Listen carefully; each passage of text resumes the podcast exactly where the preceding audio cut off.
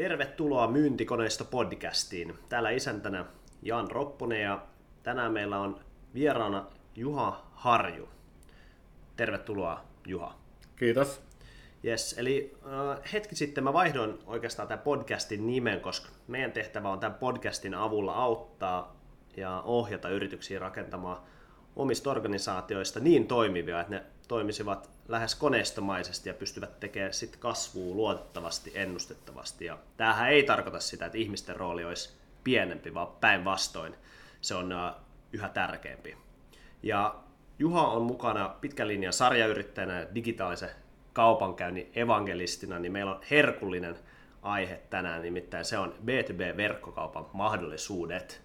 Ja tästä on puhuttu aika paljon ja moni, moni tota, niin, ehkä, ehkä näkee, että, että tota, niin me ollaan missattu tämä mahdollisuus, mutta nyt kun meillä on hetki aikaa jutella tästä, niin, niin meillä on ää, aika hieno tilaisuus päästä katsomaan, että mikä todellinen tilanne on, ja nimet, erityisesti keskitytään B2B-verkkokauppaan. Mutta aloitetaan tällä. Kuka on Juha Harju ja mitä hän nykyään tekee? Eli on, voisi sanoa, tituleerannut itseäni sarjayrittäjäksi, mutta erityisesti kasvu on se meikäläisen teema ja mm. silloin siihen aina liittyy niin kuin, niin kuin myynti ja markkinointi ja sitten kasvun johtaminen ja tietysti palvelut ja tuotteetkin täytyy olla sellaisia, jotka onnistuu. Mun, mun tausta on siis, että mä oon ollut koodarina, sitten myöhemmin siirryin johtamisen haasteisiin tuossa 2005. Yrittäjänä ollut tosiaan 25 vuotta. Ja vuodesta 2005 alkaen ollut tuota, toimitusjohtajana partnerina muun muassa semmoinen yhtiö viimeisimpänä pidempiaikaisena, jossa olin toimarina ja partnerina pääomasijoittajan omistama yhtiö kuin Descomi, jossa me sitten kasvettiin niin kuin noin 80 hengestä sitten 2500 ja oltiin kansainvälisiä 40, 40 miljoonaa. Okei. Okay. Verkkokaupan tästä surkeasta tilasta puhutaan aika paljon, niin onko tämä tilanne oikeasti niin huono kuin, kuin moni siitä viestii? No joo, kyllä voi sanoa näin, että kun mä joskus aikoinaan taisin jossain julkisuudessakin titulerata Suomea niin kuin verkkokaupan Kosovoksi. Anteeksi nyt kosovolaiset tai Albania, kun se oli. Mutta siis tota, ollaan takapajulla oltu, mutta tällä hetkellä se hyvä puoli, että on niin kuin herätty ja suunta on niin kuin koko ajan parempi. On kertoa esimerkiksi nyt sitten vaikka OP-ryhmä, joka tekee hienoa työtä tuossa tuossa tota, niin, monikanavaisessa verkkokaupassa maksupalveluja erilaisten poistaa niin kuin esteitä sen tekemiseen. Tai sitten julkinen taho on tämmöinen Ecom Growth-ohjelma, missä on vissiin satakunta kauppiasta saamassa todellista niin kuin asiantuntija-apua siihen, että et, et paljon on niin kuin herättyjä toimenpiteitä menossa, että, että, että meidän kaupat pärjää paremmin globaalissa kilpailussa. Mikä sun mielestä on, on tilanne B2B-yritysten verkkokaupan hyödyntämisessä? on aika monta tämmöistä niin kuin estettä, sekä henkistä että osaamista että resursseja. Ja jos me ajatellaan niin kuin perinteisesti suomalaisia B2Btä, niin kyllähän me aika lailla ollaan tämmöisiä niin kuin tilausten vastaanottajia. Et me mm. ollaan niin kuin monesti siinä arvoketjussa siellä niin kuin tuottamassa sellaisia asioita, millä sit muut tekee niin kuin sen seuraavan vaiheen niin kuin jutun. Ja me ollaan hyviä siinä. Mutta se ihan perinteinen tapa myös näkyy sillä verkkokaupassa, että, että puhutaan ihan siitä myynnin tekemisestä, niin sehän on yksi työkalu verkkokauppa. Että kuinka paljon me niin kuin investoidaan niin kuin aikaa ja rahaa yleisesti ottaen P2P-liiketoiminnassa myyntiin, niin ihan sama heijastuma on sitten siihen, mitä mm. se investoinnit on verkkokauppaan. Mm. Eli me ollaan heräämässä vasta siihen, että ja sitten toisaalta siinä on myös semmoisia niin kuin, henkisiä esteitä. Et mä väittäisin näin, että sillä on ehkä pelkoa, koska sulla on niin kuin perinteinen malli, miten sä niin kuin teet sitä. Niin tähän ää, väkisten tuo läpinäkyvyyttä lisää. Ja se läpinäkyvyys saattaa herättää enemmänkin pelkoa kuin mahdollisuutta. Okay. Tai, eli se läpinäkyvyys, kun tulee sun niin kuin siihen koko prosessiin, että onko sulla niin se kauppa julkinen, onko se suljettu, mitkä sun toimitusajat, kuinka hyvin se palvelu päästä päähän niin kuin toimii, niin se tuleekin yhtäkkiä läpinäkyväksi. Hmm. Se voi olla myös pelko siitä, että, että sun perinteinen niin kuin malli, jossa sä toimit vaikka jälleenmyyjän kautta, niin, niin mitä se niin kuin vaikuttaa siihen? Ja miten ne kokee ne sun jälleenmyyjät siitä? Niin, että se uhkaa jälleenmyyjät. Niin, että, että siinä itse asiassa aika usein se P2P sitten verkkokauppa, niin loppujen lopuksi onkin niin kuin liiketoimintaprojekti, eikä tekninen tai edes, edes niin kuin myynnin projekti. Mm. Miten keskivertaisessa B2B-organisaatiossa nähdään, nähdäänkö se tällä hetkellä teknisenä projektina vai liiketoimintaprojektina, jos lähdetään verkkokauppaa kehittämään? No, kyllähän se tahtotila ja halu on aina sieltä niin kuin liiketoiminnan puolelta. Mutta aika usein se törmää sit siihen, että, tota, että tajutaankin, että tällä on vaikutuksia, että mä en voi vaan niin kuin tehdä tähän, kuorruttaa niin kuin tähän meidän nykyisen päälle tämmöisen verkkokaupan ja antaa se tekniikka hoitaa, että hitsi tähän vaikuttaakin me kaikkeen siihen meidän niin kuin perusprosesseihin. Mm. Se vaikuttaa niin, niin kaikkeen. Se vaikuttaa kaikkeen. Mm. Niin sitten alkaakin niin kuin heräämään kysymyksiä. Tulee ihan jumalattomasti kysymyksiä. Ja sitten niihin kysymyksiin menee niin kuin tosi kauan aikaa, koska ne vaatii päätöksiä. Mm. Yleensä niin kuin, tämä on se, niin kuin se, projektit alkaa venymään ja alkaa, alkaa niin kuin stakeholdereita olemaan, jotka keskustelevat asiasta. Että, mm. ja, ja voi syntyä esimerkiksi, kun sit, jos yhtiössä on paljon siiloja, niin se voi vaikuttaa siihen, että no miten nämä siilot sitten, tuleeko tästä nyt keskinäistä kilpailua vai mitä täällä niin, tapahtuu? Niin, ja kompensaatiomallit muuttuu. Kyllä, kaikkea ja, tota, ja, ja sun, sun mittareihin ja vaikka mihin. Joo. No hei, aikaisemmin me todettiin, että jes, verkkokauppa muuttaa kaiken. Mm. Mitä sä näet, että kun puhutaan myyjien palkitsemisesta perinteisillä toimialoilla, B2B-puolen myyjät on hoitanut ää, niin kuin order, ne on ottanut tilauksia vastaan ja, ja luonut kysyntää, vastannut kysyntää, ne on hoitanut tätä asiakassuhdetta, nyt tulee verkkokauppa. Minkälaisia eri, erilaisia malleja oot nähnyt tähän myyjän palkitsemiseen, kun verkkokauppa on tullut mukaan? No aika huonosti.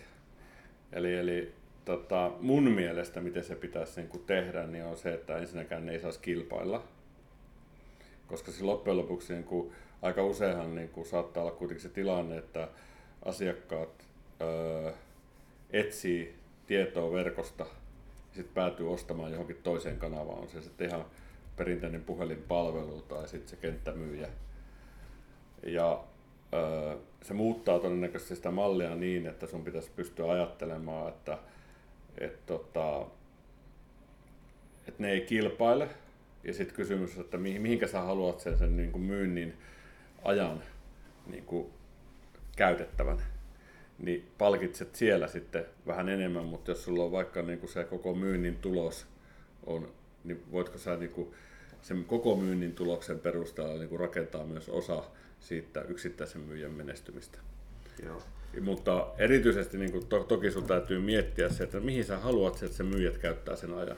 Mm. Että, että jos sä niin kuin sanot, että ne kilpailee ja myy niitä samoja tuotteita, jotka on helppo ostaa verkosta, vai annatko sä niille sellaisia, missä haetaan, haetaan niitä kompleksisia tuotteita ja se aika käytetään siihen. Eli riippuu aika paljon toimialasta. Ja Todellakin, kyllä. Okay. Mutta siis ehkä se pää, pää niin kuin juttu on se, että, että, että niin kuin, en laittaisi niitä kilpailemaan mm. keskenään. Myyjä ja verkkokaupan pitäisi työskennellä yhdessä. Yhdessä. Ja niiden mittaamisten ja kannustemallien pitäisi tukea sitä. Näin, no miten hei kansainvälisesti, on, onko sun mielessä jotain hyviä niin benchmarkkeja yrityksistä, jotka on poikkeuksellisen hyvin menestynyt verkkokaupan äh, hyödyntämisessä? No tuollahan löytyy, aika paljon tähän on niin kuin tällä hetkellä niin kuin jenkkipainotteisia. Se on ok.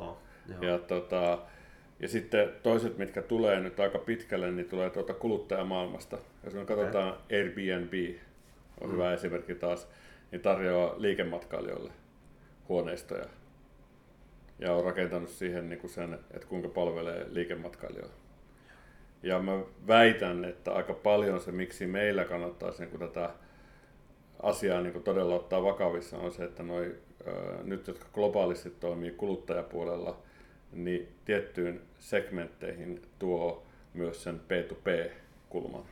Just näin. Ja, ja, ja no sitten siellä on tämmöisiä Home Depotteja, Stapleseita, jotka esimerkiksi tekee, tekee niin kuin, yhdistää verkkoja myymälää P2P, missä sä saat niin kuin konttoritarvikkeita ja tämän tyyppisiä esimerkiksi. Joo.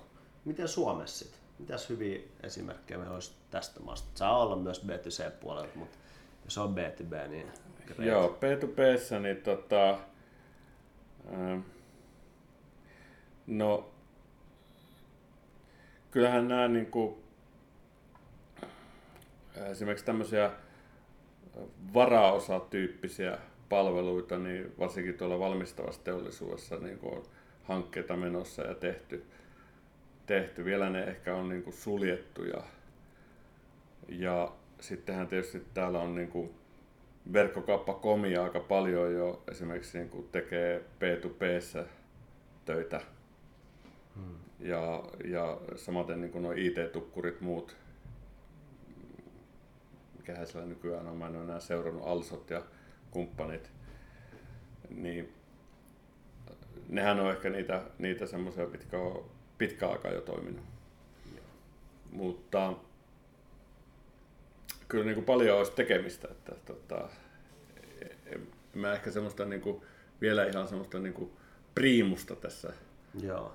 toimi, että, että semmoista, joka olisi niin kuin näkyvää, julkista. Mm. No ei tekoälystä puhuta aika paljon. Näetkö että verkkokaupan tulevaisuus on se nyt näissä erityisesti näissä hyödykkeistyneissä tuotteissa, mistä sä oot maininnut, jos Joo. ei ole sitä kompleksisuutta, mm. niin tuleeko meidän niin kuin ERPit puhumaan keskenään, tilaustoimitusjärjestelmät, ne vähän niin kuin neuvottelee. Meillä on tekoälyä ja sitten toisilla ja tota, vendorit keskenään sitten neuvottelee botit hinnat. Ja onko tämä se suunta, mihin tämä on menossa tämmöisessä niin kuin commodity-tyyppisessä tuotteessa?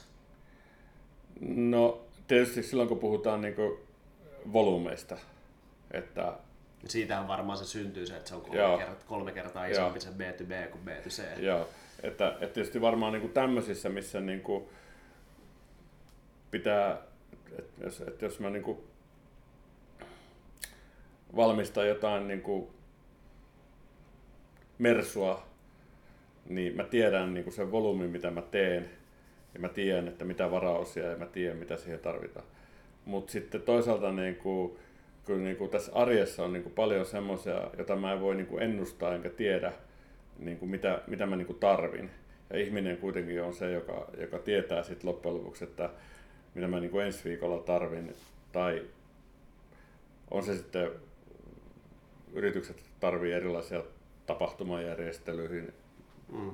erilaisia asioita. Eli me suunnitellaan, niin. meillä on tiettyjä asioita, mitä me suunnitellaan, me tilataan sen mukaan.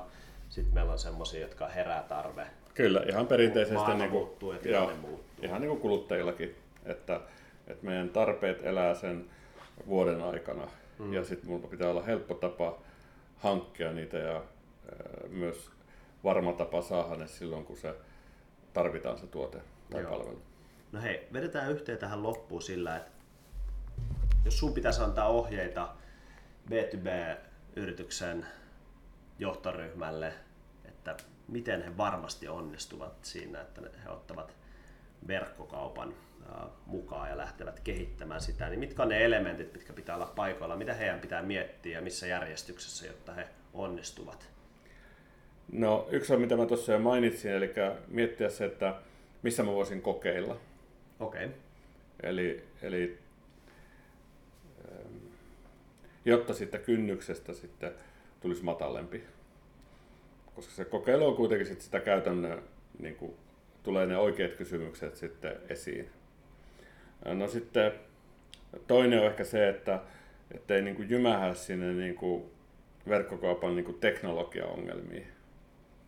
Niin, niin miettiä sitä, että no mikä se on se toimija tai, tai alusta, joka voisi tarjota mulle sen helpon tavan niin kuin kokeilla – että jos mä haluan kokeilla, niin se ei ole todellakaan 12 kuukauden niin kuin juttu, johon pitää investoida etukäteen mm. miljoona. Mm. Et, et teknologia-alustoja kyllä löytää tämmöisiä globaaleja ja toimittajia, jotka pystyy tähän, mutta ei, niin kuin, ei niin kuin siihen tota, takerru ja uuvaha siihen IT-maailmaan. Ja sitten kolmas ehkä on semmoinen, että tota, kaikkea ei tarvi niin keksiä itse. Eli on nähnyt semmoisia hyviä malleja aikaisemmin, niin esimerkiksi toimialalla, eri toimialalla yritykset voi keskenään, että jos joku on niin kuin kuluttajaliiketoiminnassa tekee niin kuin hyvin niin kuin verkkokaupassa juttuja, niin siellä on niin kuin tiettyjä samoja haasteita, mitä on niin kuin P2Pssä. Niin kannattaa ehkä niin kuin törmäyttää yhdessä niin kuin, ja mielellään jakavat, koska ei ole kilpailijoita ja niin poispäin.